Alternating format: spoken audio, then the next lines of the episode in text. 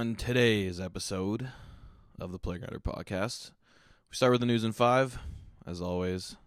Then we get to a little bit of hot takes. Actually, a pretty spicy debate kind of comes up between me and Matt, and we'll have to see. Let us know on Twitter who you agree with, who you side with at Playgrounder NBA, uh, or you can hit me up at Zach Wilson fifty. Hit him up at Matt Esposito underscore, and then we bring on J.R. Radcliffe. He uh, covers the Milwaukee Bucks. A really fun conversation. Talked a bit about the Bucks and the playoffs and you know Giannis's free agency situation. So make sure you listen if you're you're interested in that. And I know there's multiple teams other than the Bucks interested in that.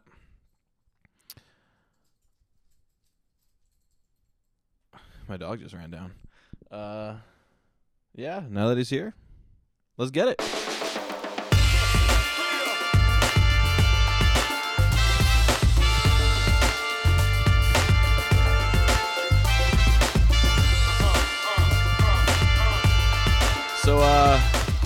So Matt got absolutely destroyed by Donaire Twitter. I didn't even know that existed. How does it, uh, how did it feel to just get mauled by all the Eastern Canadians? I'm gonna be honest with you. I actually muted the conversation after it hit a, after it hit hundred uh, retweets. I was like, like, what am I doing here? So it's I just still going. What are we at right now? Uh, it's uh, over like 150 retweets and over 100 likes. So it's not like viral, viral, but for a tweet that I only expected to get like three retweets and just be like, yeah, see, there it is a thing. Like I just got another notification now. Yeah, 161 re. wow, 161 retweets, 100 likes, and 14 comments. You know what's crazy is like if you know, so we we you know obviously we're trying to like make it as a new website and like we're playing the game. You know what I mean? And if I were to tweet out like a, let's say I make a video of Anthony Davis playing defense, right, and it does well, I'm getting you know a good amount of views on it, I'll plug like an article to go with it to try and like drive traffic to the site. We have like no Donaire related basketball. Like it just it was kind of like we have all this uh all all these impressions and they're just strictly for Canadian food. Yeah, I basically just kind of plugged last episode's pod and was like, hey, if you guys want to listen to a Canadian try to explain to a couple Americans what a donaire is, then listen here. So I don't know. Yeah. The, my favorite thing is how they're going, like the comments are going about it in the most Canadian way ever. Like it's like it's like, are you kidding me? Like if you ever come out here, we'll go for one. yeah, it was very it was very friendly. Um, where like in in America, like if you were to if if I were to tweet out something like, "Hey, like Zach doesn't know about New Haven pizza," you'd have people to be like, "Hey, like what is this guy like? You know, you know, build that wall, build that wall." Get the hell you know, out of here. Northern version, like it, it would have been it would have been much more heated. Uh, speaking of Canadians, Shai Gilgeous Alexander and Lu Dort. How about that for for a Matt Esposito uh, segue? That was actually pretty good, man, and I feel I, I'm really proud of you. Um, so speak about Canadian basketball. You, I'm gonna give you 30 seconds to speak about Canadian basketball at large. Uh, it's really, really picked up over the last little bit. I think there was two years in a row where Canadians got picked number one overall between Bennett and Wiggins. Uh, mm-hmm. But yeah, I think ever since this is like the age that grew up watching like Vince, and so yeah, it's it's really grown. You see a lot of Canadians in the league. I think the Canadian Olympic team that was supposed to be fielded until COVID uh, was 100% NBA players, which had never happened before. Yeah, it was, it's really good. You guys have guys like um, Jamal Murray, um, Wiggins, obviously, Kelly Olynyk, the Olynyk Clinic, Tristan um, Thompson, Gil- Gilgeous Alexander, correct? Yeah. And yeah, Tristan Thompson. I feel like Cory we're missing Joseph. one big one. Cory Joe, Kojo. We're missing one big player. Uh, are we? Right? Should I know you're this? Supposed, you're supposed to know, man. Steve you're Nash. You're Canadian. Uh, is RJ? No, RJ Barrett's RJ Barrett's Canadian. Yeah. Is he? Yeah. Or is wait? Because I know his godfather, Steve Nash. No, yeah, RJ Barrett is Canadian. He played on the he played on the Canadian national team a few years ago, the U18 team that beat the USA team in, in like the World Cup or something. It was just crazy. Okay, he's gonna be really good still. I have so much uh, RJ Barrett stock. But uh, but yeah, that OKC Houston game might have been the best game of the playoffs, and I made a video about it. How there was four guys on OKC who scored 20 plus points. It was that like three headed guard trio mm-hmm. and then Gallinari. And like I talked about how like it probably isn't true, but you can make an argument that none of them were the most impactful player, and it might have been Lu Dort because that might have been the best one-on-one defense I've ever seen someone put up against Harden. Yeah, and you know what? People were saying this coming into the series, and like we didn't really see it at first. Um, I was definitely thinking it. I was thinking that um, between Dortz, between um, Schroeder, and you know, I thought and Chris Paul thought they're going to make life hard, and we didn't see it. I'm just, I'm honestly glad this is just a series though now. Yeah, it well, yeah, because I mentioned that how this was probably the most anticipated series coming in as far as a from a competitive standpoint, and we didn't get that at all through the first two games. And I think everyone was just thinking, well, it's not competitive now. Just wait till Russ gets back; it's going to be even worse. Uh, but yeah, at least it's two one, and it's funny how like it seemed as soon as Lu Dort got help defenders to come over, they were just fouling him, and it wasn't helpful at all. I actually think he played better defense when no one came over and helped, and you could tell that they were just trying to get him switched off hard in any way possible, just to anyone else. Yeah, good for them. It's a series now. Um, we got good basketball, man. We also have some good takes coming up. Yeah, we're gonna come at you with some playoff hot takes soon, but first, uh, we should hit the hit the news in five. Let me get my timer out. Here we go. This one isn't as jam packed as the last one because we're doing it so so close together, but there's still some stuff. Okay, so I'm going to start it. You know what? Let's take our time with it then. All right. Are you ready? I'm ready. Let's go. Uh, Domantas Sabonis, it uh, I guess it's kind of basically confirmed that he's been out for the season, but it looks like he's joining the team in the bubble. I, it, I'm pretty sure the Pacers will probably only have one more game, so I guess it's just good for him showing team support. But yeah, I don't know. If I was the coach, I'd be like, honestly, just stay at home. We're we're getting swept. No, I probably so, wouldn't say that as a coach. one, two, three, Cancun. Um, going forward, if the Pacers are going to keep one of Sabonis or Turner, who do you like more? I like Sabonis a lot more, and I think especially these playoffs, it's shown that. And I think he offensively, you can build around him a lot better because of what he does, like kind of out of the mid range and out of the short roll. But I, I like Sabonis, yeah. I'm starting to kind of like I used to think Sabonis. I was I was team Sabonis for a while, but I forget where I read it. I read this article about like team chemistry, and basically what it did was say like, hey, if you want to build a great uh, team for chemistry on the court, like you need a kind of like a low usage center who's like a rim protector and might not require the ball all too much. And I'm the more I watch the NBA, man, the more I'm starting to think that. I don't know. Pacers are interesting, and they're definitely going to have some decisions to make. But I wouldn't be surprised if like they did make some kind of move. Indiana should just sign Christian Wood and pair him up with Sabonis. That'd be a great duo. What do they do with Turner? I don't know. Bye bye. Celtics. Sure. There you go. Celtics and Knicks fans back at it. Turner Turner for Hay- uh, Gordon Hayward. How about Marcus Smart? Shut up! Don't. That's blasphemy. Yo, shut, Celtics shut your... fans would rather trade Jayson Tatum than Marcus Smart. I swear. No, no, no, no. Speaking, of, we have more Jayson Tatum uh, coming up during the show, but Marcus Smart, dude, like he just he's the uh, he, you know he is emblematic of what you want on your team. Nah, he's I I would want him on on the Raptors easily. He's one of those guys who like the famous like cheesy kind of corny quote of you love when he's on your team, you hate him yeah. when he's against you.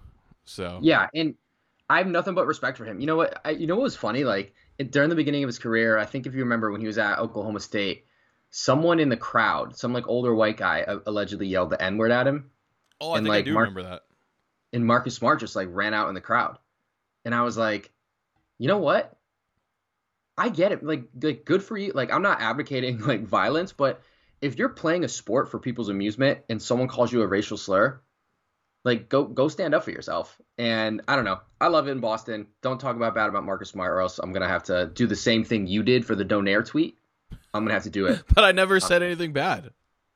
Yeah, well, we'll see what happens. All right, what do we got uh, next? Uh, Zach Collins is getting season-ending ankle surgery. It didn't seem like he was going to come back anyway. I guess maybe there was hope if they somehow made it past the Lakers, but uh, it's been confirmed that yeah, he's done, and he played like what, like a total of like ten games or something this year. It kind of sucked because he honestly, even in the ten games he played, even though it was surrounded by a bunch of injury, he looked really good.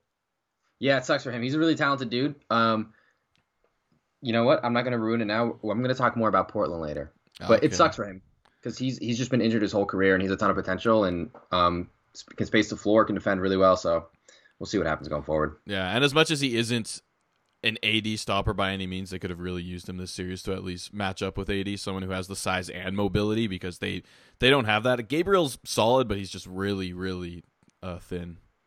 Absolutely agree. Uh, Luka Doncic left the last game with a sprained ankle, and then he returned, but he was he was hobbling basically the whole time, and then he went out again. So uh, it looks like he's a game time decision for today's game. So by the time you're listening to this, you probably know if he played in Game Four or not. But I, as much as I have money on the Clippers, I really hope he plays because I just the best basketball happens when the best players are on the court. Is gambling legal in Canada? Uh, yeah, it is. I think. I love, the more I learn about Canada, the more I just want to move up there. Um, should we do? Is it too early to do? Eh, you know, why? Well, I guess my question is this: Should we be more worried about Luka Doncic and his like injuries long term? I don't. I don't think so. This this was a pretty freak injury. The way he like just landed on the side of his ankle. It doesn't seem like he's been very injury prone. So I know he he missed some games this year.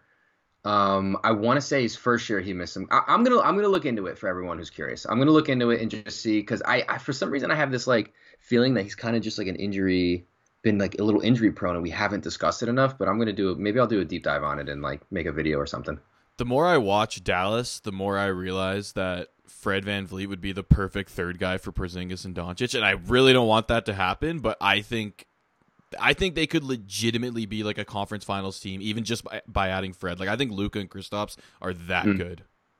Yeah, I mean Fred is a great, great defender. Can play on the ball, off the ball. Not a bad take. Uh, speaking of Fred, his coach, he presented his coach with the Coach of the Year award live on TNT. Nurse got called on to TNT for an interview. He didn't know what was coming, and then his old high school coach was actually the one who made a video, uh, basically saying that he won, and you could see Nurse got surprised, and then Kyle Lowry and Fred brought him the award. So uh, I feel like that was that was pretty easy. He was definitely going to get it, and the votes were like he got like ninety something first place votes, and Bud was second with like five first place votes. So uh, good for Coach Nurse. Yeah, uh, Nick Nurse is the best coach in basketball, and I also think it's actually a pretty sizable gap between him and Coach Bud. Yeah, I. I mean, I, I can't you can't disrespect what Bud does with this Milwaukee team, and I think if you listen if you listen to our Coach of the Year award picks, I don't think he should have been this close because to me, coach of the year is the coaching job. And when mm. you have the MVP and the defensive player of the year and two all stars, and your team was already like a 60 win team last year, like what did you really do to coach them to another 60 win season? And I mean, obviously he still did great and he still implemented the systems, did everything. But like when you look at guys like what Billy Donovan did or Taylor Jenkins or uh, you know whoever, Rick Carlisle, I don't know, but yeah. So I don't know. I'll put it to you this way: so if you were to give the Milwaukee Bucks roster to a coach like Nick Nurse or Popovich or Brad Stevens or Erik Spoelstra, that team is even better. It's game if over. You were to take if you were to take the Raptors roster and give it to Coach Bud, it's not going to be as good as if that team was under Nick Nurse or Stevens or Popovich or whoever. Right. No, that's a really good point. And then the last thing we have is that uh, Derek Murray kind of touched on this in our interview in last episode. If you haven't listened, go listen to that episode because it was great all around. Uh, the draft may get delayed along with free agency, so it just seems like everything's kind of getting pushed back in the off season because the start of the the start of the season, I, I guess it looks like might get pushed back into the new year. Yeah, if you've been doing a lot of draft analysis, I would just I would literally just like take a week off. Just people are going to overanalyze take a week off, man. Do something different with your life. Listen to a different podcast. Listen to our podcast. Maybe go learn how to play tennis. Learn how to knit. Maybe. Yeah. I don't know. If I do, if you do draft coverage, just relax and listen to our podcast. And and knit knit knit, knit Zach a scarf. He lives in Canada. Knit while you listen to our podcast. Yeah, that's what I do. Uh, that's uh, that's great. Well, that's all. That's all the news we have. Um, let's get to some uh, some playoff hot takes. Everyone loves hot takes. Everyone loves overreactions. Uh, so yeah, we came up with some of our own takes and some of our own kind of spicy little things to get people mad and fan bases angry. So Matt, why don't you go go ahead with your first? What did you come up with? All right, here's my first. I'm gonna I'm gonna lead off with this. Um, at this very moment in time, Jayson Tatum is a better basketball player than Paul George. I mean, when you cemented it, when you started off with this very moment in time, I don't think anyone's going to disagree with you.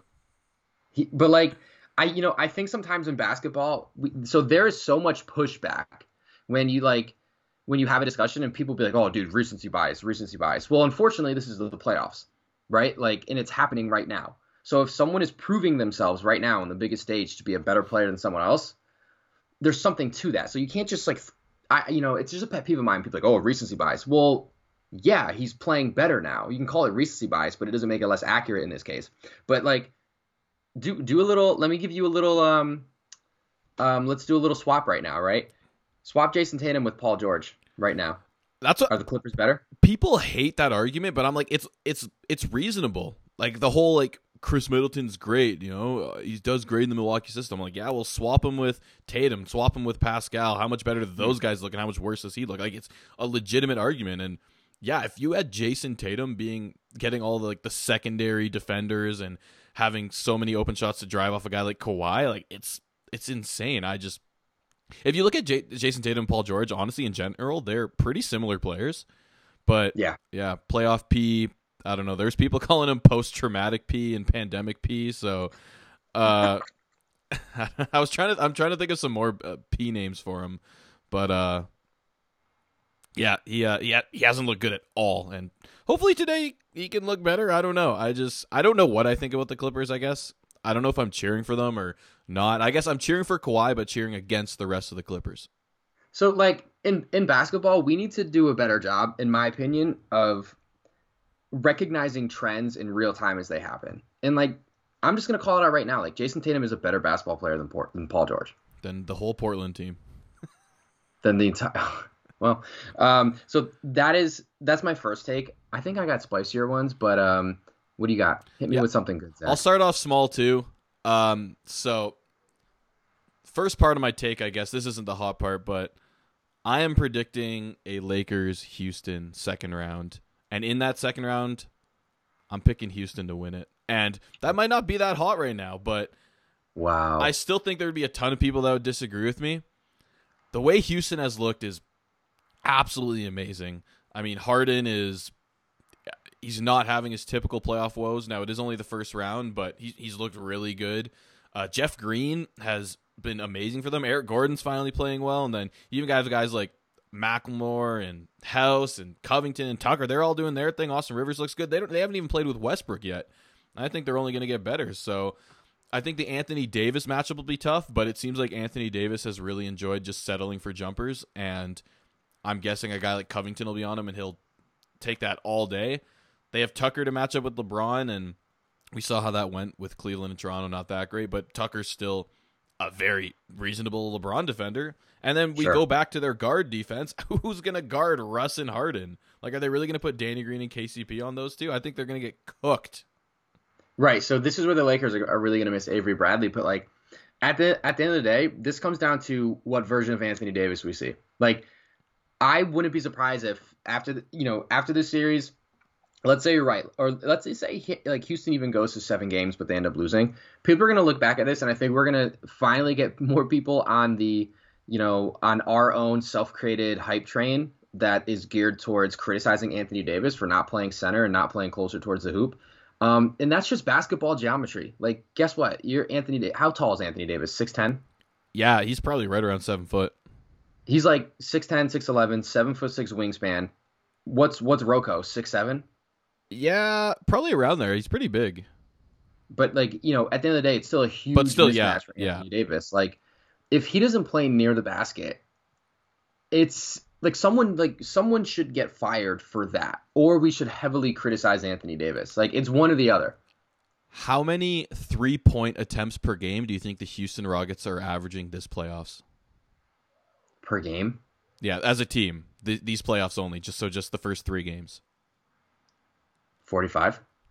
Fifty-two point seven three point Holy. attempts per game, and they're shooting at a thirty-four percent rate, so it's not that bad. I mean, they're making 18 three pointers a game, so that gives you like what I don't know, 30, 40, 54 points a game just off threes. I, that's it. That's pretty unbelievable. I mean, and you know what's I you know what I hate about some of the threes that they take. Like I hate when Harden follow hunts on threes, and he doesn't do it like the pump fake way. Like yeah, um, Isaiah Thomas when he was on the Celtics always did that because he was littler. Like like he would like pump and jump into the guy for like that kind of three point foul. Harden just jumps forward and kicks his feet out, and I freaking hate it. I it's like I understand getting foul calls as part of the game, but like. It's just so. Is there something so wrong about it? I can't really articulate. It just bothers me. Yeah, no, I, I dislike that one. Th- I actually don't. I don't mind the the rip through foul like when you catch a guy kind of with his arms extended towards you because I think at that point you're just utilizing your advantage to the rules. But yeah, when you start kicking out your feet and stuff, I, I I'm not I'm not a big proponent of that. So I don't mind when people take advantage of a rule like the rip through, but I think the rip through needs to go. Like l- let defenders put their arms out. I, I hate that. Like like there's I feel like what the NBA is doing to defenders is really similar to what the NFL is doing to cornerbacks and like making it impossible to like the advantage is on the offense so much. It just it's it really annoys me. Yeah, I think if a defender has his arms out towards the side and the defense and the offensive player reaches out and rips through to their arms, it shouldn't be a foul. I do think if the defender has his arms like stretched out toward and hand on his chest kind of thing, and the offensive player rips through that way, I think that that probably should Now- be a foul. But Now, why though? Like, why? Like, what is the difference between the, the putting your arms out, like you know, stretching out your wingspan to defend a pass, versus putting your arm out in front of you to defend a shot? I just think there is even if you don't purposely try to rip through their arm, if you're just going up for a natural shot motion, you can knock a guy's arm if his arm is like stretched out right in front of you and touching your chest. Okay, but like, if if my arm is already there, right, and you're you're the offensive player, and you bring your arm up through my arm. Why should that be a penalty against the defender? He's taking away the shooting space before you shoot, and he's not like touching you. I think Do you know what I mean? It just goes. I I do, but it just goes back to the verticality issue because then you have the same problem with layups. Like if a guy jumps up and extends his arm forward and you go through the guy's arm, like that's everyone's gonna agree that's a foul. So then, like, I don't think you can. not It gets too like touchy when you change it to like, well, if he's there, like, if his arms stretch out like one second before you go up to your shooting motion, then it's not a foul. But if he stretches it out while you're on your way up, I don't know. It's I think it's just too touchy of a a thing that you get way too many judgment calls based off it, and it would just make people more mad. It it is. It's just I want to see the game go back to, and I hear what you're saying, but like I want to see the game kind of shift tor- back towards like players scoring off of their own offensive shooting prowess than like watching Joel Embiid do rip throughs Yeah, like against Daniel Theis. Like, come on, like is that a skill you practice? It just bothers me. yeah, it doesn't help how the game has the rules have shifted more offense focused, and at the same time, we have the most talented offensive players we ever we've ever had, and that's why we're getting like crazy point totals. No, I know, I know, and it's also, in my opinion, it's just better for the game. Like less, less of the like if you can mitigate a few of those fouls and just have more offensive flow. Like no one wants. Listen, nobody wants to watch James Harden take 13 free throws a game. Yeah, yeah, no, I, uh, I, uh, I do think drawing fouls is a skill. Like, I, I do think it is, Agreed. but it's definitely made a lot easier with how many rules and how limited the defense is and what they can do as far as physical contact. Look at that. We we found common ground, and and during this during this political environment we find ourselves in, where we're living proof that you can do it, guys. Look at that. You can, uh, you can disagree and find a common ground to agree, or guys, you can even disagree and not find common ground, and it doesn't mean you hate each other. I hate Zach. All right, let me get to my let me get to my second take. Um, I think that far too many times in basketball, teams wait a little too long to make personnel decisions. I think, regardless of what happens with Denver in this postseason, I think that they should try and consolidate some of their assets to get a better player. Yes, sir. They And- need, they need to. so I am um you know what's crazy is like the Jamal Murray sometimes has a game that's absolutely fantastic and then he kind of disappears. I'm not a Jamal Murray believer. I think listen, I think he's a good player. I think he can be like a one or two time All-Star, but I'm not one of those guys that is like buying into all the hype pieces we see about him. Let me throw a trade out there for you. I'm going to throw out a couple, okay? Okay. And I think they actually make sense a little bit for both teams. Jamal Murray, Yeah. Bol Bol, Uh huh. Noah Vonleh just for salary filler. Okay. Denver's 2021 first round pick Okay. It's a big deal. for Ben Simmons. Hmm. I've actually um I heard someone say like Ben Simmons and Jokic together. I think that that would be pretty freakish, like passing wise and offensive flow wise. I uh I'm not as big on the Ben Simmons Jokic pairing as some people because I think the best thing you can do around Jokic is have shooters. And I mean, you could have three shooters plus Simmons and Jokic, but I think you can find an offensive guy that fits better with Jokic than Simmons. But I, uh, I don't hate the deal for either team. No, No, so yeah, I, I agree with you. And like, if the Nuggets did that, they'd have to find a way to to bring in another shooter because like Gary Harris is very streaky. I mean, Michael Porter Jr. should be one of those guys. Um, defensively, that team would have a chance to get much better right away. I mean, they would have a top five defensive player in the NBA um, who can literally guard one through five. Um, the passing would be great. What what they could do uh, during transition would be great. I and you know for Philadelphia, it makes sense. You know, Murray's a guy who can run some pick and roll and he can play off ball. Bol Bol is a guy you take a, a swing at. You get a first round pick out of it. Um, that's one that I like. There are some other players that I think Denver should target, and I don't know if you know. I'd have to go back to the trade machine and see what we can make happen. But like, they should totally go after a guy like JJ Redick, for sure.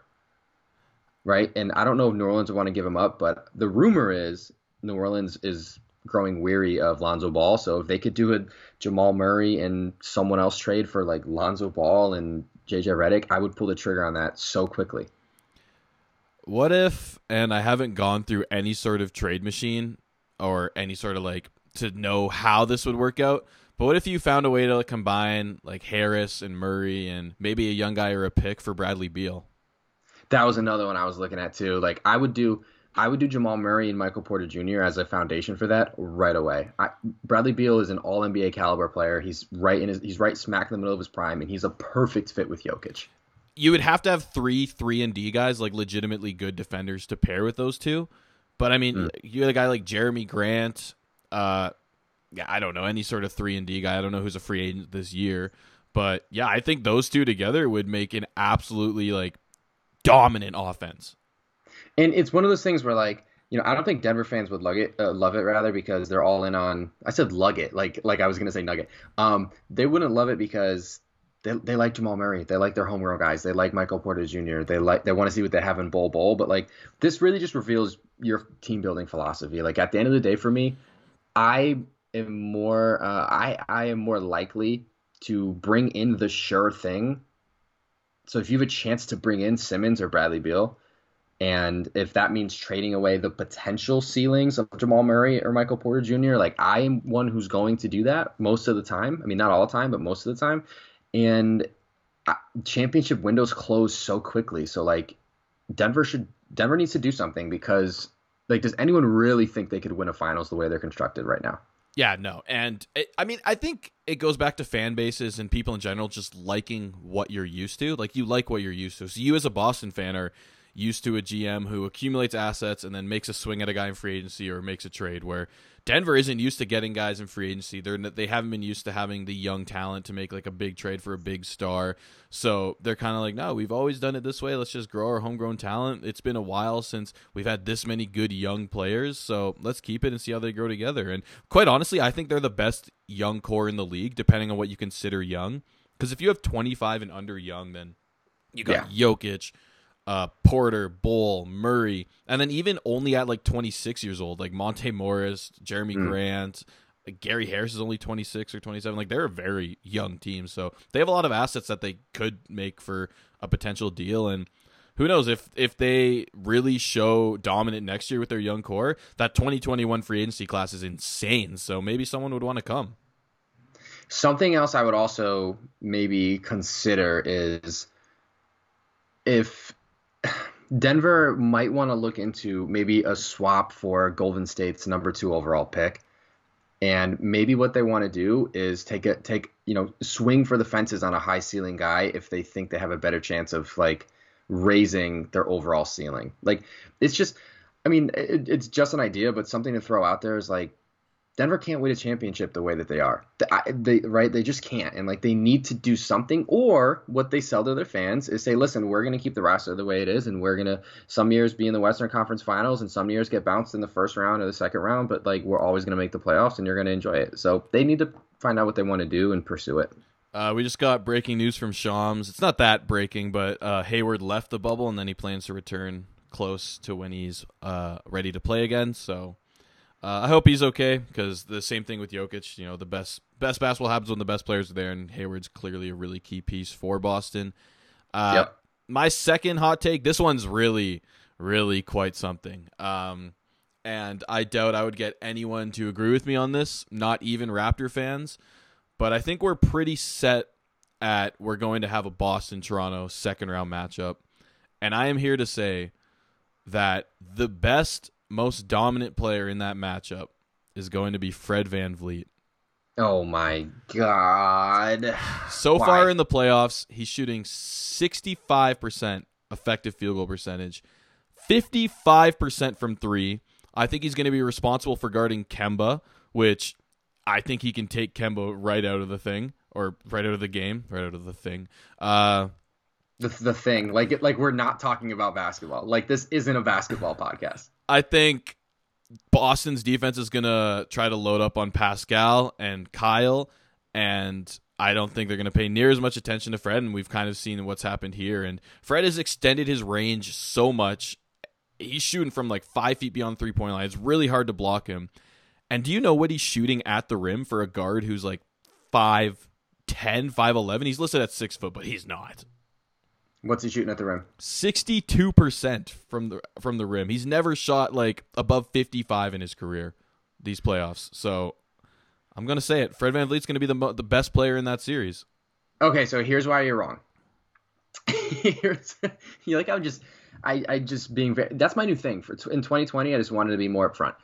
Um, Zach, hey, here's why you're wrong. Okay, Gordon Hayward's not going to start. We know that, and Marcus Smart will likely be the starter in that series. Marcus Smart is one of the top five to ten defenders in the league, like on any given day, and he'll probably be matched up with Fred Van They're going to put him on a- Kyle.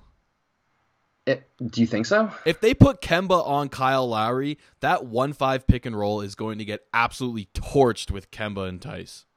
Yeah, I I- well, for, Theis is a better defender than what people give him credit for, and and to be fair, Kemba's been playing awesome defense in the Philly Hey, series. if if they if they put Kemba on Kyle Lowry the same way they're putting Kemba on Josh Richardson, I will take that as a Raptors fan 10 times out of 10.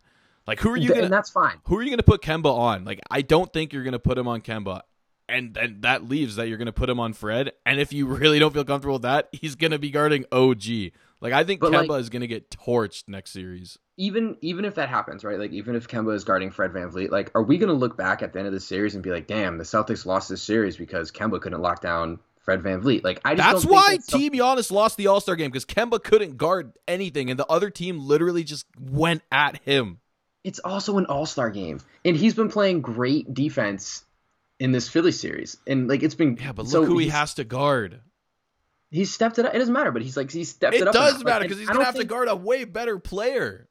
like do you think l- listen uh, if if nick nurse sees a vanvleet kemba matchup and is like that's the one i want to hammer. As a celtics fan i will live with that 10 times out of 10 like please keep the ball out of pascal's hands keep the ball out of lowry's hands.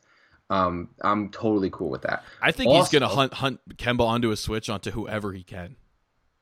that's fine. The celtics have awesome help defenders. Like and if if it's let's say that there's a they decide to maybe start a little bigger right? Where they don't have a marcus smart start and maybe they have semi ojeleye in there because brad stevens does that from time to time that means jaylen brown would be guarding vanvleet and like that like good- like good luck because the celtics did that during the regular season and it, and it worked like remarkably well I just I don't I don't think Kemba's going to be able to hold either of Toronto's guards, and whichever one he's on, I think is going to cook. And I think it's more likely that he's on Fred than Kyle.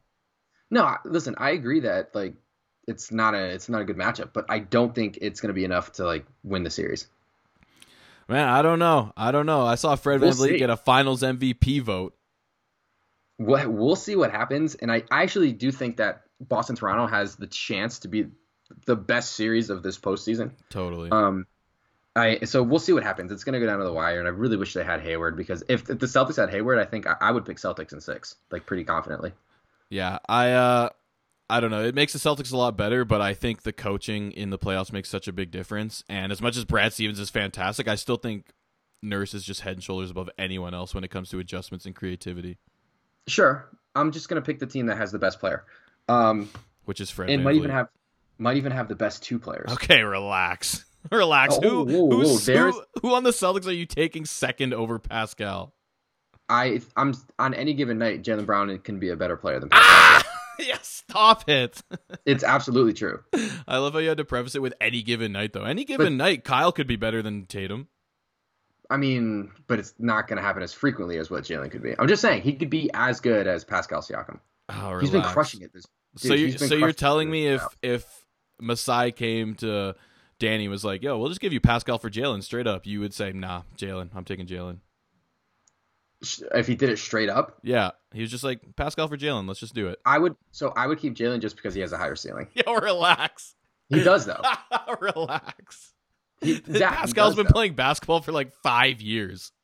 He, but like Jaylen has a higher ceiling. Jaylen, I mean, all right, no. right now. All right, let me ask you right now. What's the what's the most important skill in basketball? Uh, I mean, it's probably shooting. Shooting and specifically creating your own shot. Who's better at that right now? Uh, I mean, I I really don't think it it, it is really Jaylen Brown. I There's mean, a lot of hesitation there. but It's still, but we haven't seen him do it as the number one guy. He's been like the third most focused on guy on Boston's offense when you're when you're game planning for them. Right, but he's had moments, and like we we saw this, and I always come back to this Christmas Day game. Like he was creating a shot nonstop and getting whatever he wanted. So like, listen, I love Pascal Siakam. I think he's an awesome player. I think he's a great talent. I think he's a really good like guy to have in your locker room as well, which is super valuable. But like the one thing that worries me about him is is he go, is he going to be that guy who can ever close a game in the final two minutes by bringing the ball up the court and creating his own shot? I think Jaylen has a better chance of doing that. Yeah, I don't know. Pascal's done it this year, where he's uh he's hit some He's big shots. it. And I also think as much as Jaylen is a good defender, Pascal's a better defender by by quite a wide margin, just because of his versatility.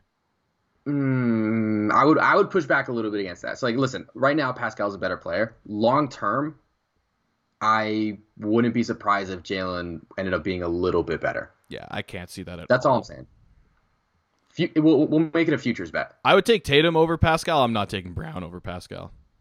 Yeah, I agree with that. But the gap between Jaylen Brown and and Pascal Siakam is not as big as what people think. I mean, starting All Star versus not even an All Star. But he should have been an all star and is an all star caliber player. And everyone and Jaylen Brown this year was basically was so close to 50 40. Um, and then the 90 ish was kind of far away, but but like he he put up some shooting stats this year that were unbelievable. No, he's great, but you can't tell me literally if Pascal and Jaylen switch spots that Toronto would be even close in a Boston Toronto matchup. No, no, you're right. But what I'm saying is like long term, I I'd rather have Jaylen. You know what? Let's put out a tweet. Let's that that's a great tweet to put out. We'll just we'll do a poll. We'll say, hey, over the next five years, who would you rather have, Pascal or Jaylen Brown? I mean, sure. But it's gotta it's gotta come from. See, there's gonna be bias because you have all those Raptors supporters. All right, we'll figure it out. It'd be Um, biased either way towards where if you put it out or I put it out. We'll do it from the Playgrounder account, and we'll both retweet it. Um, okay. Here's I have another hot take for you guys, and then and then we'll we'll we'll kind of wind this down so we can get to our other interview. Um, Portland is going to this is this is the off season that they finally make a trade. Finally, They have to. Who are they gonna de- Who are they gonna deal? So Kevin Love is is like the most reasonable and uh, you know option. I mean, not just because he's from that area, but it makes sense. Like hmm you know, he, he's on a long term deal. I don't think Cleveland wants that. Um, and and for Portland, like they have they have assets. Like Anthony Simons is still a good young asset. Um, Zach Collins is injured, which really hurts his stock, but um, he he's an asset. Um, Gary Trent Jr. has proved himself to be an asset. So like there are things that they can give up. They could give up Nurkic, who I like, but I think he caps their ceiling unless he becomes a reliable three point shooter.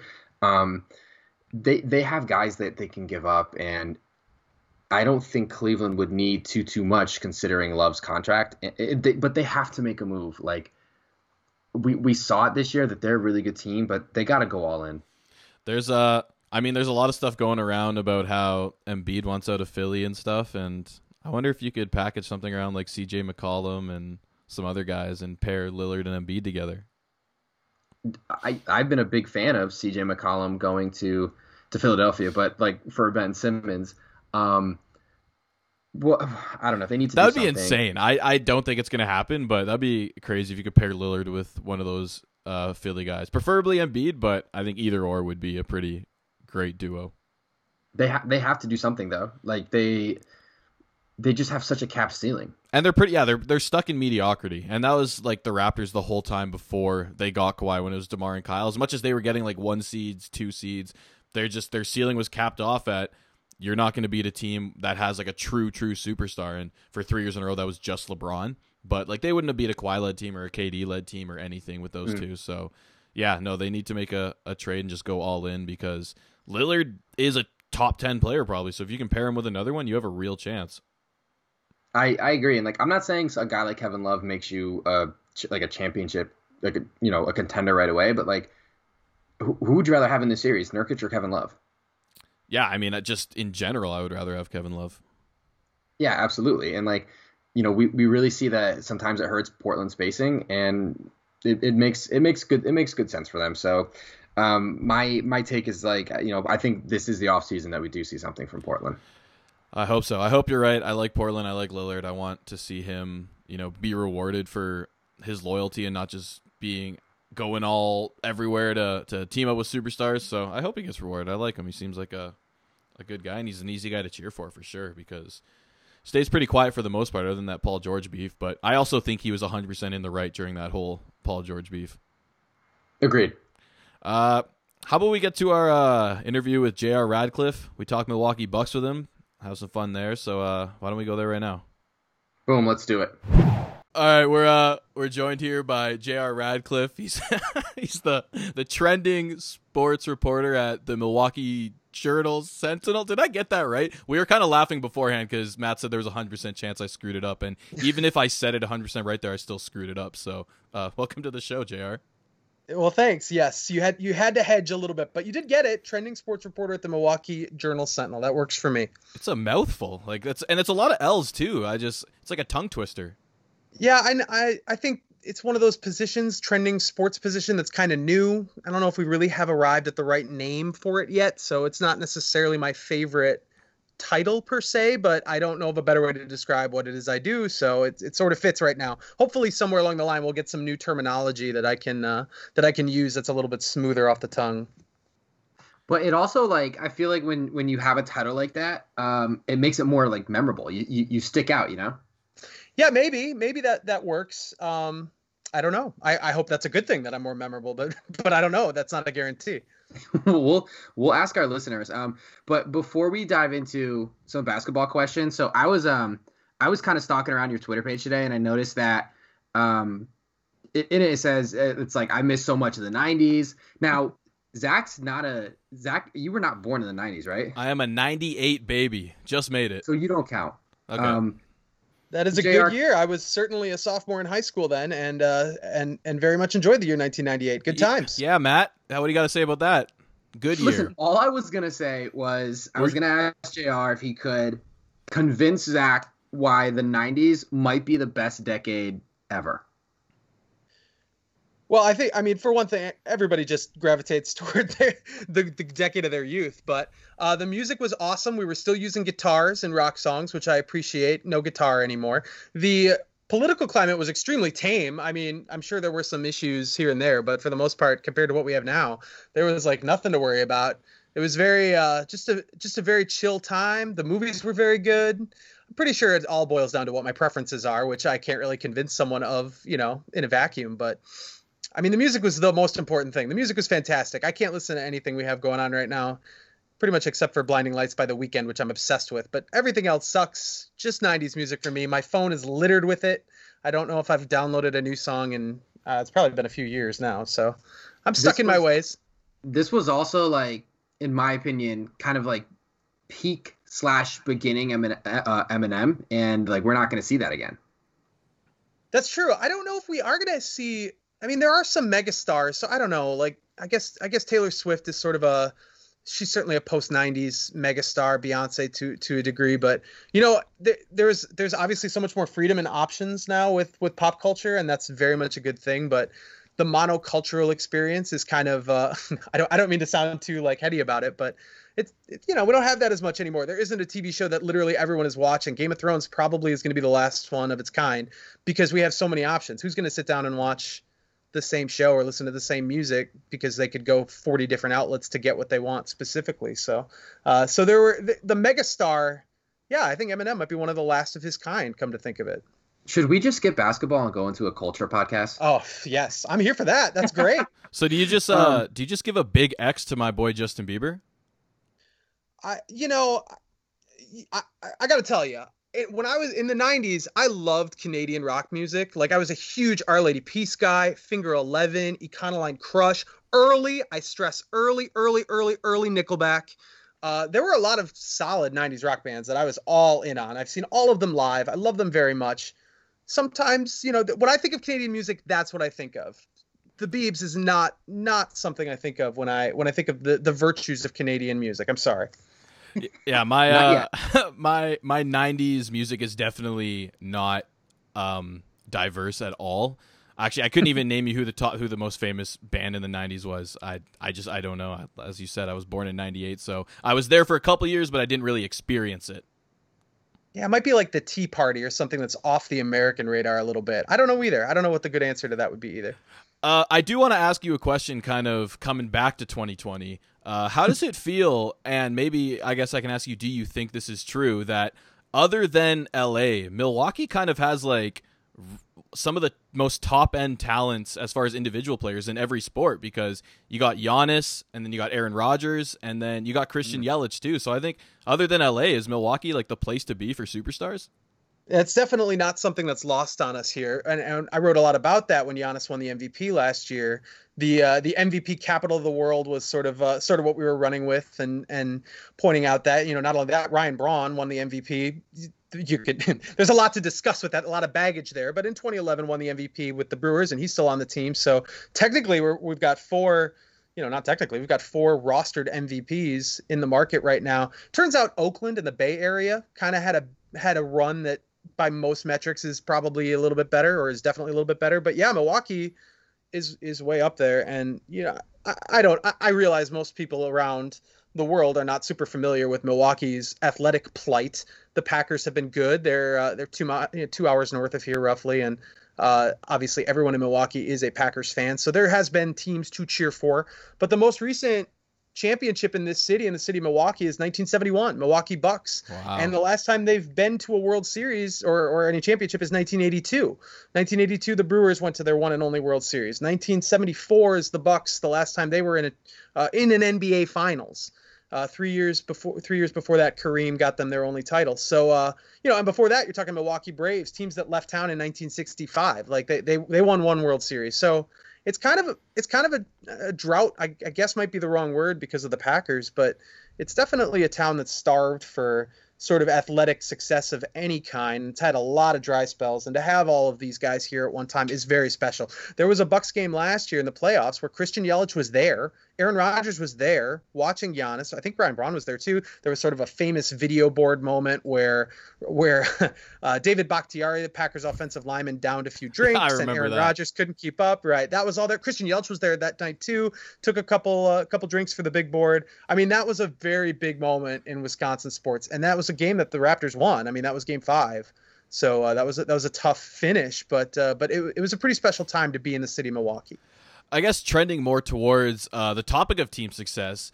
How crazy would you have told me that I am if I came to you before the first round started and I basically told you I'm going to place a bet on every Eastern Conference series being a sweep except for Milwaukee's? How crazy would you have told me that I am?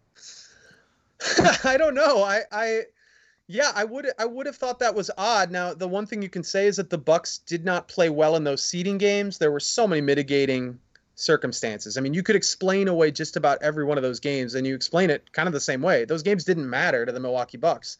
They came to Orlando knowing they were two outcomes away from being the number one seed in the East. They they picked that up pretty quickly, and those games were just tune-ups essentially. So when you get to game one, you I think everyone here, everyone's using that phrase, flipping the switch. Everyone expects the Bucks to turn it on and really get into gear, especially against a Magic team that you know is hurt. They've got they're missing a ton of guys like no Aaron Gordon, no Mo Bamba, uh, no Jonathan Isaac. MCW isn't playing. I mean, you know, not all those guys are stars by any means, but they, they could have posed problems. So uh, seeing the Bucks crush Detroit in the first round last year, just dominate four games. Yeah, I think everybody thought the Bucks were going to sweep too. I, I, I think everyone is talking about it in terms of well, maybe the Magic sneak a game out, or maybe maybe God forbid they sneak two out. But to win that first game was definitely jarring. And yeah, looking at the rest of the East and thinking everybody else is only to have to play four games is not something I would have anticipated at all. Uh, although I, maybe maybe maybe knowing what the Sixers were ended up you know facing, maybe maybe I would have thought thought long and hard about that. But uh, but yeah, the Bucks uh, the Bucks definitely gave everybody a scare. They've looked a little better the last two games, especially in Game Three. So uh, so hopefully the ship has turned around a little bit for their sake. So I want to talk to you a little bit more about um, that Game One loss, but like any you know anytime Zach basically opens the door for you to call him crazy and kind of pile on, um, you know, please take advantage of that just for my sake. Sure thing. Um, yeah, just no going forward. You know, you, you feel free to just toss that out there and be like, you know, this kid doesn't know what he's talking about. I would appreciate that. Um, so let you know, it was you touched upon that game one a little bit, and you also said that uh, Milwaukee was what like three and five in the in the bubble games. Sure. Yeah. How how alarmed were you after that three and five stretch and that that game one loss? Like, what was your level of alarm? I mean, I guess just my personal view on it, it, it, it, wasn't very high. It couldn't have been. Those games didn't matter. And as much as we wanted to say that they need to they need to get into game shape or whatever cliche you want to use, those games just didn't matter. They had their their starters played 16 minutes together in the seeding games. I mean, there wasn't really they just couldn't treat it like like normal games. And Giannis didn't play in two of them, and uh, some of the bench guys weren't playing well. That was some that was a concern. The bench has been a big part of what they've done over the last couple years, and and to not see those guys really clicking, guys like George Hill, Donte DiVincenzo, uh, Robin Lopez at times. I mean that that's a concern, but you know, you if if you're if you're following the Bucks, that's not something that jumps out at you as saying, "Wow, they're they're really there's something to be worried about here." That that wasn't concerning to me personally. I know that there were fans who were getting antsy and the Bucks lost their last three games going into the COVID stoppage, which I realize no one remembers and no one should. Yeah, you know, some of their starters didn't play in those games either. But uh, um, you know, that you you suddenly look at the track record, it's like, wow, it's really starting to pile up here. You know, three wins in 12 games or whatever it is, and then the the, the game one loss, obviously on top of that, the game one loss was the concern. That's where I think everyone really sat up and was like, okay, this is going to be a lot tougher than we realize, knowing that they're probably still going to beat the Magic, but it's not about the Magic if you're the Bucks, you know, it's about the Heat and the Raptors and and the Celtics, whomever they end up facing. So uh, that was certainly a concern, and still, you know, I think still is a little unsettling. The fact of the matter is, the Bucks will have not swept this series, and I'm sure a lot of Milwaukee fans felt like that was going to happen. So uh, so there's still a little bit uh, a little bit of pause until they get into the Eastern Conference semifinals. Then then maybe I think things can start to feel a little bit more normal again. Now we know obviously the Bucks have been a really good team the past two seasons. They finished number 1 in the East. They went to the conference finals last year and despite as you mentioned losing game 1 here, they're still looking like they could quite possibly make a finals run, but I know there's a ton of people on the side of believing that Giannis can't be the the the main guy in a championship team because of his weaknesses, but I like to really push back against that because I feel like he's been good in the playoffs throughout, you know, the past two seasons. I kind of turn towards the other guys because we've seen struggles in Middleton and Bledsoe. So I want to ask you, as a Bucks guy, is there anyone on this Bucks roster who you just truly 100% trust in the playoffs aside from Giannis? so Khris Middleton is one of the more controversial, even in this market, one of the more controversial players that, that has come through here. There are a lot of people who did not did not believe he merited the close to max contract that he got before this season because he isn't he isn't one of those grade A certifiable tier one superstars. I think he's going to be on an All NBA team this year, maybe the third team, but uh, but he isn't he isn't like a, a star, and and I get that, and part of that is his personality, part of that is his game. He is a jump shooter in a league that doesn't jump shoot anymore. Um, his defense is solid. He's he can hit from anywhere on the floor. He flirted with you know the the 40 50 90 threshold that that uh, everybody sort of strives for with two pointers three pointers and, and free throws so um, he, I just think his game is pretty underrated and I think as a playoff guy he's had bad games for sure uh, but he's had great ones. Like he he was single handedly their, their best player against the Celtics in 2018. He was really good again against the Celtics in 2019. Very good in the opening round series. I mean, he has shown up, but because he just doesn't ooze stardom, I, I think locally and nationally, people don't really understand what he brings to the table. And and ultimately, that's fine. That doesn't matter. Um, you know, Eric Bledsoe is another guy who's been up and down in the playoffs. He's had really good series. He's a defense first guy, and that doesn't always translate when we're talking about you know difference makers. So I think that's part of the equation as well. Uh, but but he's had bad games, bad series for sure. And uh, the Celtics really took it to him a couple years ago. It was a very memorable memorable mark that that was left there. So. Uh, I understand why there's some some consternation there with those guys. I do believe Khris Middleton is is is excellent. I do believe he can be 100% a number two guy on a championship team. I also think Giannis is so good that he doesn't maybe need a number two guy in, in the same context that we sort of think of them. But um, but I, I I really am a big believer in Khris Middleton. I think he gets undersold, and and uh, I think I think he's very special. I, I hope I, I would love to see people start to come to realize that. I would love to see the Bucks make a deep run and Middleton really shine. Uh, I think he's you know he's he's deserving of a spotlight here. So there are two quick things here. Um, number one, consternation is the biggest word anyone has ever used on this podcast. So Zach and I, um, you know, want to want to thank you for that. Yeah, we're and, idiots. Uh, That's fine. That's fine. Yeah. I got I got more. We'll see what I pull out of my bag of vocabulary tricks here. I've, I've got I've got words. listen, if you have better words in your lexicon, which is also an SAT word, feel feel free to chuck them out. and um, secondly, so like I don't know, so when I was in seventh grade, I had chicken marsala and just did not sit well with me. I ended up throwing it up. And you know how like anytime you do that, whenever you see that food or smell it, you have kind of like that reaction. As a Celtics fan, that's what I get when I see Khris Middleton. yes, I thought that might be where we were going. Which uh, first of all, chicken marsala is amazing, and for me, it's corn dogs. But anyway, carry on. oh, I don't even. We'll have to dive into that that your corn dog story a little later on. But yeah, it's, it's ruined chicken marsala for me, and and at the same time, it's ruined like the greatness of Khris Middleton. Um, so you know what what I what I wanted to ask you um was I feel like, and I'm not going to name names, but um. What I've kind of seen around the the Twitter sphere is some people are questioning if Coach Bud is good enough to kind of you know get the Bucks over that hump past the Eastern Conference Finals and coach them to a championship. Um, do you think like th- uh, people are reasonable to have any doubt about Bud and his ability to do that?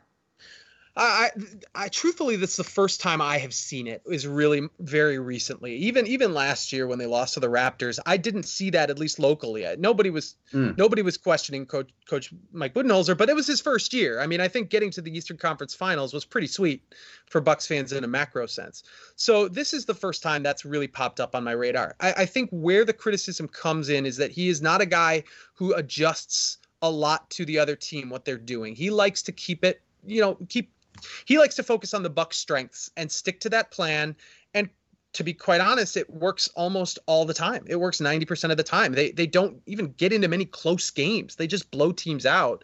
At least they did prior to this sort of lull that they've been in, uh, you know, roughly pre-COVID and, and then just into the bubble here. But uh, um, it, it, it's worked. So I guess I haven't seen it now. Now the Raptor series last year is sort of one of those things that people point to, say, well, he, he should have adjusted more. But I also think that's a little nebulous. Like I, I don't know exactly what he should have adjusted to. I think Kawhi Leonard was just out of his mind, good. Fred VanVleet was out of his mind, good. Siakam is great. Like I think they just ran into a team that was clicking, and it, it didn't work for them even after they got up to nothing. So. uh you know, outside of that, they were ten and one into the playoffs going into those those four losses. So like, I don't know what more they could have done. Um, and I still, I, I do feel that I feel he's, I mean, I feel he's excellent. I, I wouldn't, I wouldn't second guess him at all. I do think they adjusted a little bit in this Orlando series to sort of harass Nikola Vucevic a little more, and that's helped their cause. But uh, I, I, I guess if nothing else, I would say there isn't even enough of a book on him in Milwaukee. It's only his second full year here, second year here. Um, so way too early in my mind to start questioning what he's done as he's taken this team to uh, to the number one seed in the East back to back years. I feel like that speaks for itself. Um, it's going to take a lot a lot more track record of of disappointment before I I would personally start to think that that Budenholzer you know discontent will pick up. So I'm actually really happy that you brought up that Raptors series because I'm actually a Raptors fan and Matt's actually a Celtics fan. So between the three of us, we make up the top of the East here. And I saw a bunch true. of stuff on Twitter uh, last year during that series and a bunch of stuff on the news. But I really want to get the lowdown from you, who was on the inside. How confident was that city and fan base after going up 2-0 on the Raptors? Yeah, you go up 2-0, you got to feel like you're going to win it, right? And and everyone did. But I will say this, I mentioned before the Milwaukee sort of the history with sports championships. There's not much of one, you know. Like it's it's not it is not comfortable for Milwaukeeans to be in the pole position. They they definitely there's definitely still hand wringing. There's definitely still concern. And you know, game three is a double overtime loss. Now I I think the Raptors should have won that game, but it went to double overtime. The Bucks easily could have stolen that. And then if it's 3 nothing, I mean that's curtains, right? So and maybe maybe not. I don't know, but uh, the Bucks were absolutely like just a hair away from the NBA finals, someplace they have not been since 1974. I think that's probably a little bit uh, just something Bucks fans couldn't wrap their mind around. I mean, remember the year before that, they were, I don't remember if they were a six seed in the East or a seven seed in the, you know, they, they pushed the Celtics to seven games. I think they were the seven seed, but they were not, you know, they were not anywhere close to the best team in the East. They took a jump in a hurry to go from what that was a playoff team, but not a legitimate threat, to being maybe the favorite to win the whole thing. You know, you don't see that a lot from NBA teams. So um, I, I just think we all had whiplash. I'm not sure Milwaukeeans were prepared for that to to be like thinking in those terms, thinking that it's a huge disappointment, for example, to go to the Eastern Conference Finals and no further. I think that's a that's a that's a success. That's a successful season. I mean, people, you know, massive crowds turned out when Giannis came back to with his MVP trophy in front of the arena. I mean, this was not this was not thought of as a disappointment over time.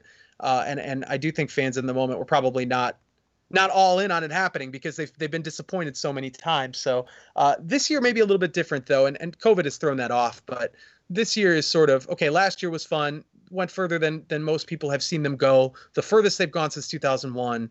They're definitely they're definitely ha- they have to go further this year. So this year, if they stop short, now now I think it's going to be disappointment because Bucks fans expect they, they expect this team to at minimum go to the NBA Finals. Yeah, as as someone who um enjoyed a lot of those really early, early pre World Series, um, early 2000s Red Sox teams. I can tell you like that that there is a pressure of getting over the hump, like as a fan. But but once you actually get you know to that final round, the the sigh of relief is like one of the best feelings, even before you start that that championship round. But before the Bucks can get there, they still kind of have a tough road. Um, I was curious to hear your opinion on um, who, who might be a defender that Giannis uh, could run into um, that that could actually give him a little bit of trouble in this year's postseason. I mean, I think the obvious answer is Bam Adebayo, Miami. He's a guy who's mm-hmm. who's matched up pretty well with Giannis to this point, and and I mean, Giannis has had success against him too. There's nobody that's going to hold him down for a prolonged period of time. We saw briefly the Magic. You know, Gary Clark had some success in Game One, but like you know, he kind of ate Gary Clark for lunch in Game Three. I mean, Giannis figures it out there is no one who's going to hold him down. But Adebayo is solid. The Heat have played the Bucks very well this year. I uh, the Bucks did beat them in the bubble, but it took a crazy second half comeback to do it. And Miami beat the Bucks in their home opener earlier this year. I mean, Miami has has success against Milwaukee, so uh, so that is that is absolutely a, a, concern. I think with Toronto, if I'm looking at them, it's it's less about who's going to individually stop Giannis and more about just the way they play team defense. You know, I think that they I just think Nick Nurse is special, and I think he he's going to have some stuff cooked up for him. Uh, I don't know about Boston. I mean, they've got you know for last year Al Horford was thought of as the Giannis stopper, and you know maybe it worked out for a second or two for Game One, and then it was over. So similar similar sort of thing. Like you know I don't know if there is a a true Giannis stopper out there, but uh, but I mean I, I think the Miami matchup could be pretty interesting. I don't think that's a sweep by any means or a five gamer. I think that could go pretty deep. That's a that's a concern.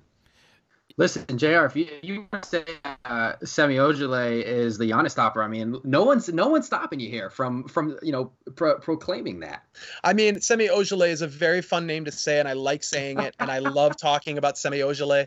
Uh, he he's good. Like they're they're solid. No, it's I, I don't want to overlook the Celtics, but uh, you know, I, I, I would personally not be worried if I were Giannis. That's that's all I'm saying. If I if I were, if I had that skill set, I would not be worried about much of anything. I, Fair uh, point. I actually I'm I'm with you on that Miami Milwaukee series. I think it'll be great, and they probably won't sweep them, just like Milwaukee is going to sweep Orlando here in this first round. Uh, so ironically, I actually had this question written out before the interview even started. So uh, I just for some reason felt tempted to write this down do you have like a story about corn dogs or something? Because I just for some reason I felt like you would. No, I wish I wish I did. That's that's funny.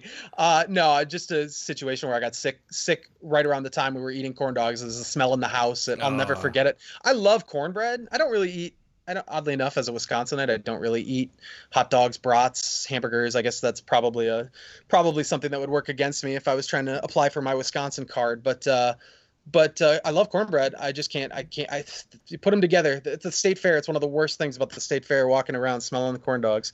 But no, no good story. I apologize. I'm kind of with you on that whole like smell while you're sick thing because for the longest time, fettuccine alfredo was that for me. Like I ate it and the smell was in the house, and I don't think it gave me food poisoning at all because no one else got sick. But yeah, I, I got super sick with the flu that night, and for the longest time I couldn't eat it. And even now I'm still kind of like wheezy towards it, but yeah, it's uh it's not as bad. But yeah, I'm totally I I completely understand where you're coming from with that.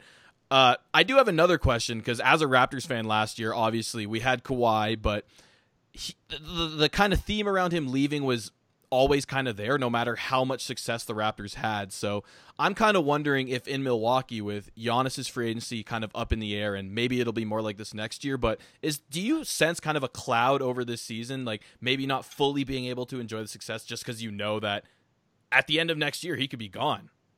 Absolutely, but not maybe in how you'd think. I, I think most so there's been no evidence to suggest that he's going to leave. And and obviously you don't need evidence. I mean lebron walked away from his hometown right? So like you know that it's it's always possible. The one thing he has said is he wants to win. He wants to know he's in a position to win. I'm sure a lot of guys are the same way.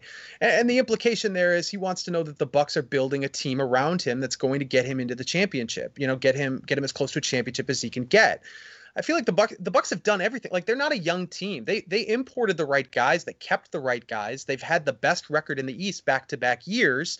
They fell short last year. It's possible they fall short again this year. And if they do, I, I think that's a concern because that's the number one thing. But but you know he's talked about his wanting his son to grow up here, which you know take it for what it's worth. But he has he has said nothing but wonderful things about Milwaukee. He has shown no no signs of of being antsy or wanting to move on. He he really seems like a, a private person who might appreciate the smaller market. So I think the the cloud is when national writers, national talk show hosts opine where he's going to go, how he's going to go to LA, how he's going to do this, and and Bucks fans are sitting here like, what do you want from us? We have the best team in the NBA record wise. We've got a legit championship caliber team. We can pay him more money than anyone can by a lot. You know, when you figure in the supermax and how it works. So what what would he possibly be looking for if he's the type of guy who doesn't want you know LA nightlife or New York nightlife? Baked into the Milwaukee experience, especially for Bucks fans, is that Kareem Abdul-Jabbar was here from 1971 to 75, and then he left. You know, he wanted to be on a coast somewhere and was very honest about it, but he wanted to be out outside of Milwaukee, and uh, they they made a trade for him. They got great players for him who had great careers here. Some of their numbers even hang in the rafters. So like the Bucks didn't get the shortest end of the stick, other than you know the all-time greatest scorer in NBA history didn't play the majority of his career in Milwaukee. So don't eh, we I'm not going to pretend like that's not part of the fabric of Milwaukee sports fandom. Like there are people who think this is just Kareem part 2 and there's obviously some nerves here because he hasn't just said point blank I'm going to resign in Milwaukee and he doesn't need to and until he does people are going to be nervous about that.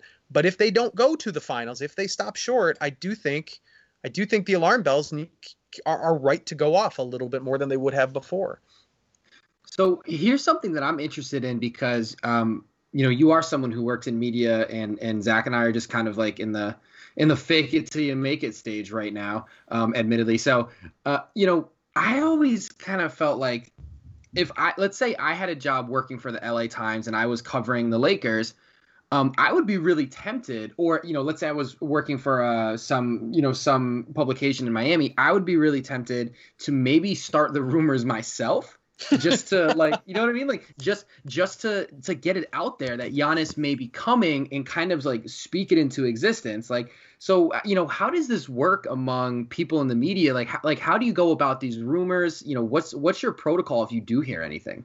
I, mean, I just that would be really journalistically unethical to sort of start the conversation quite that way. You know, I, I think I, I don't think that's I don't I don't know anybody who would do that. It doesn't mean it. I, I, suppose it's possible. You know, some of these rumors you wonder where they come from. It's at this point it's usually a Reddit messenger who knows somebody and has said a couple of things that were spot on in the past, so has a connection. And I mean, and, and nothing against like Reddit or anything. I love I love that world. I love the I love the way that it works, and it's it's definitely a modern a modern science. But uh, but yeah, I don't. I think it's I think journalists are at least in Milwaukee, the way they're handling Giannis is, you know, he wants to be left alone about it. He doesn't want to talk about it every single day. And I think that these wishes are being respected. I mean, there's really nothing to be gained to hear him say, "I don't know what I'm going to do. I don't know what I'm going to do." You know, I, I, haven't made up my mind yet. Especially because we do. There, is another year. You know, he will be under contract next year. He will be a Milwaukee Buck next year. So it's possible he doesn't sign the supermax right away, but then chooses to later. Obviously, if he chooses to wait, that's gonna, you know, everyone's gonna get worked up about that. So, um, so yeah, it's uh, it's it's just a big waiting game, and and maybe news breaks from a third party somewhere along the way, but you know, it doesn't seem like that's going to happen. I think it's I think it's just right down right now. It's Giannis going to tell us tell everybody when he's ready to tell everybody, and that's just that's just what everyone's sort of dealing with. Well, just know that if you hear any Giannis to Boston rumors, that it 100% came from me. I will I will keep that in mind and track you down. I'd I, I'd be curious to know how Boston's going to pull that off. That's uh, that's a tricky uh, tricky puzzle for them, but you know anything's possible when you're talking about a talking about a superstar. I'm starting the rumors regardless. All right, sounds good. Sounds but good. You also don't have to lie, right? Like say I just stated two factual statements of, "Hey, Giannis is free agent in 21 2021. The Raptors have a lot of cap space in 2021, right? And then all of a sudden, you have a big name and all you need is three people to take off with it, and it's gone and it's all because of you. Yeah, or the Miami Heat are interested in moving player X. Actually, this came up with Bam Adebayo to free up enough money so that they have enough money to, you know, bring in a big time free agent in 2021. Like, yeah, you see that, you see those dots connected a lot. That's just that's just par for the course. I totally get it. Of course, you know, of course it's going to happen um, until until we know one way or the other. I would suspect, like, if I if I was a betting man, I would put money on him signing that supermax. Maybe not day one, but pretty you know pretty quickly to sort of quiet it down, leave you know let the conversation go away entirely. I could see that being something Giannis wants to do. If he doesn't sign it, and you know we get toward the end of the season, I, I would be worried. I, I, think the fans would have a right to be worried if that were the case. My favorite is always uh, this front office is having internal discussions, as if front offices don't just have internal discussions about every player at every time. So uh, right. And the second that you somebody catches wind of a rumor, I would say they're no longer internal. They are now an external discussion. Someone else is in on it. Gone in the wind. Uh, as I mentioned before, I'm a Toronto guy. Matt's a Boston guy. So I want you to rank that these three teams in order from who you think is the easiest matchup for Milwaukee to the hardest between Boston, Miami, and Toronto. So you can either make my day, you can make Matt's day, or you can make our uh, our good friend Rich Anselmo's day. One one of the three is uh is going to happen here. I mean, with the caveat that after the first game of the bubble, I thought Boston actually. I, I watched that game and I thought Boston really is the toughest matchup. I, I don't think that's the case anymore, having seen Toronto do what they're doing against Brooklyn. But like, only because I feel all three of those teams are dangerous. All three of those teams can beat the Bucks. They can. I would not have said that last year. Last year, I would have said I don't think any team can beat that team four time four times in seven games, and I really believe that even going into Game Five and Game Six against Toronto. I didn't believe for a second the Bucks weren't going to win that series. I should say into Game Five. By Game Six, it was pretty clear that this was this was probably going to go down the way that uh, Toronto wanted it to. But uh, but I I feel like all four of these teams legitimately could come out of the East. I would I would rank Toronto first right now, based on what, their evisceration of Brooklyn as much as anything. But but that's just a really good defensive team, and they, they've just got a lot. Uh, and then then I would go Miami because they've had the best cha- best opportunities. I mean they've they've shown well against the Bucks this year, even though the Bucks kind of kind of had a great second half against them in the bubble. And then Boston, but uh, that would be a tough matchup too. All three are tough. Uh, yeah, our, our our podcast actually cut off um, right in the beginning of your question when you said that you're originally going to take Boston. So uh, we're just going to keep it that way. Uh, Technology, man. What are you going to do? um, so what I what I wanted to ask you, and this this will be my uh, my last question for you, so we can you know let you get out with your night. But um, if you could just you know let's say you could just pick any role player. Um, you know, not a star, but a role player from one of the Eastern teams to add to this Bucks team. Who, who do you think would be a good fit? Well, I'm gonna I'm gonna take a selfish one because I actually covered Tyler Herro in high school. Out of uh, he's a rookie with the Miami Heat, and there's a lot of Milwaukee connections. Both Jimmy Butler and Jae Crowder went to Marquette University in Milwaukee, so uh, a lot of a lot of Milwaukee attention being paid to the Heat. But Herro, a high school product from Greater Milwaukee, uh, it would be super fun to see him on here. He has so much swag, uh, and and is a is a pretty good shooter, and and has really made himself into a better defender. So uh, I would I would I would like to see that for selfish reasons. Other than that, I feel like the the Bucks really have all these role guys figured out. Like they have the right people. They've got Robin Lopez. They literally have the twin brother of Brook Lopez, who is, in my mind, one of maybe the best interior defender in the NBA they they literally have his, his, twin brother coming off the bench to replace him when he needs a blow or when he's got foul trouble. I mean, it's it's perfect. And George Hill, a veteran guy who can shoot threes, who at one point this year was the best three point shooter in the NBA percentage wise, like that's that's perfect. And Pat Connaughton bringing some energy. I mean, eh, eh, all Donte DiVincenzo, who's just a deflection machine. I mean, I really think they have the team they want. The key is are all those guys going to play well? Because right now we haven't we haven't always seen that in in the bubble here. We haven't seen that happen. So uh, so if that uh, you know if, if all the pieces come together, this is the team that wins the NBA NBA championship. I'm pretty sure. Uh, just wondering, I'm, I'm not sure if we're going to see that for a sustained amount of time just yet. Do you not want to say Norman Powell just to simply take him out of a Raptors uniform in a potential Buck series? Norman or Fred VanVleet. Norman or Fred, right? Like either one of those guys gave nightmares to the Milwaukee Bucks last year. I'm sure either one of them would look good in any other uniform. Put them anywhere else, that would be fine with the Milwaukee Bucks fans. But uh, um, Kawhi's not there, so they've got to feel better about it the second time around if those two teams meet in the Eastern Conference Finals. I, I have to think they feel better about it. I did. Uh, I did just want to ask one last question, and it's kind of similar to my last one. But I think throughout this entire regular season, the conversation was, you know, which of these East teams will come second to Milwaukee? You know, which kind of team will meet them in the conference finals, but eventually lose as Milwaukee goes to the finals? Do you think the question now should just simply be who in the East is making the finals, like putting them more on an even playing field, or should it still be which one of these teams can beat Milwaukee?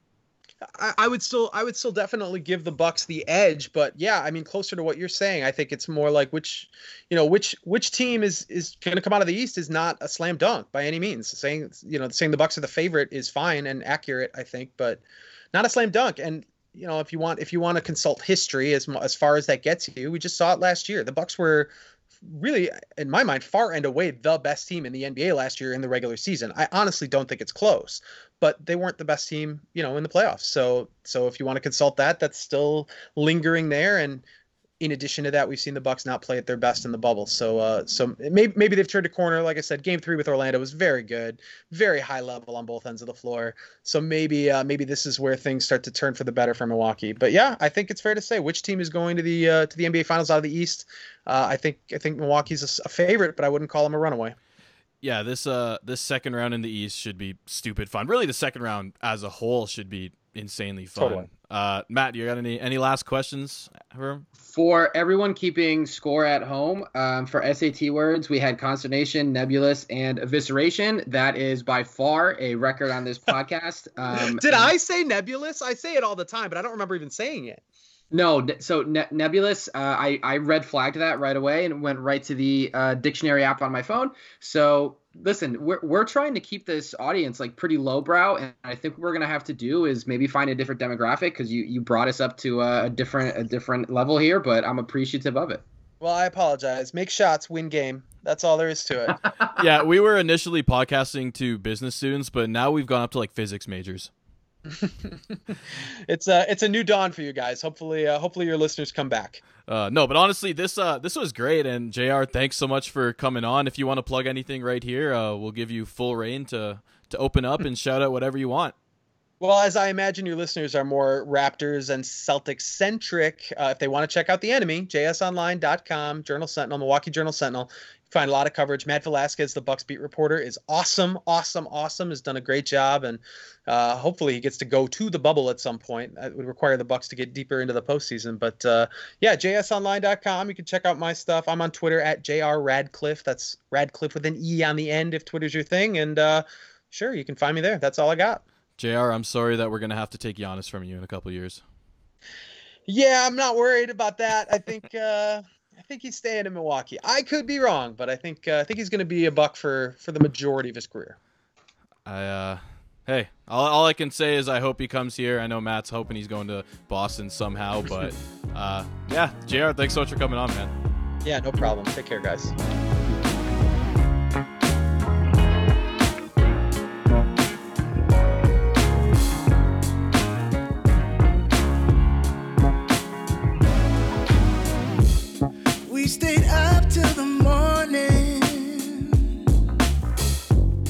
talking till the first light of dawn.